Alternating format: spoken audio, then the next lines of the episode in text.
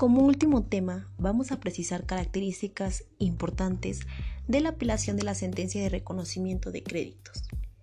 La Suprema Corte de Justicia de la Nación, en su tesis aislada, publicada en octubre de 2009 en el tomo 30, nos dice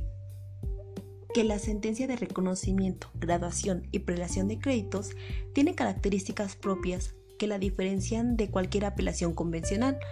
pues el Tribunal de Alzada no se debe limitar a realizar una revisión de la determinación recurrida, a la luz de las constancias que obren en el juicio concursal, ya que constituye una instancia de litigio, en la que el tribunal tiene facultades para reconocer un crédito,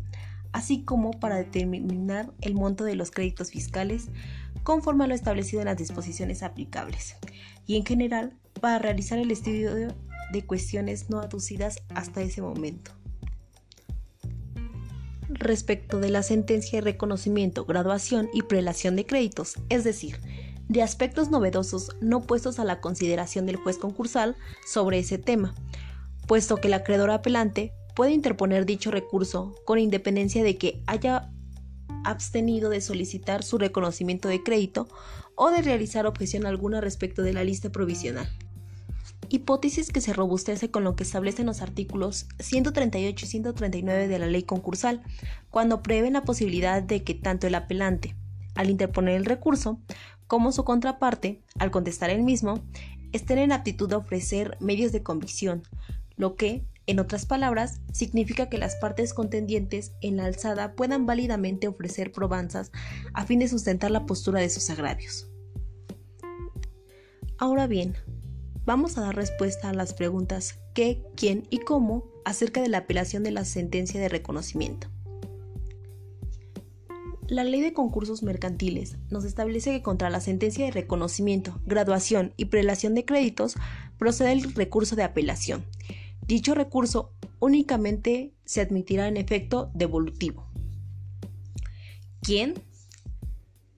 La respuesta al quién es podrán apelar a la sentencia de reconocimiento el comerciante, cualquier acreedor, los interventores, el conciliador o en su caso el síndico o el Ministerio Público demandante del concurso. ¿Ante quién? Bien, esta apelación de sentencia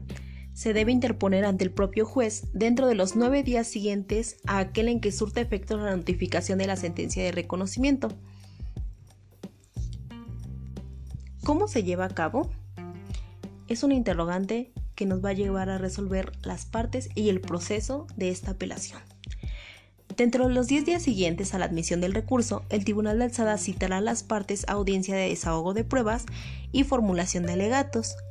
lo que mencionaba la Suprema Corte de Justicia de la Nación, que ambas partes proveerán de alegatos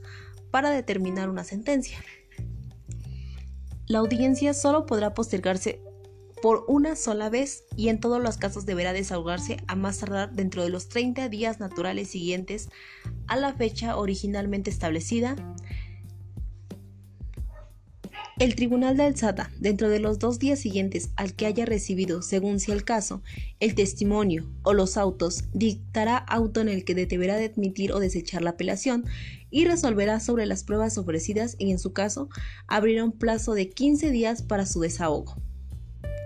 La sentencia que revoca el concurso mercantil deberá inscribirse en el mismo registro público de comercio en el que aparece inscrita la que lo declara y se comunicará a los registros públicos para que procedan a la cancelación de las inscripciones correspondientes.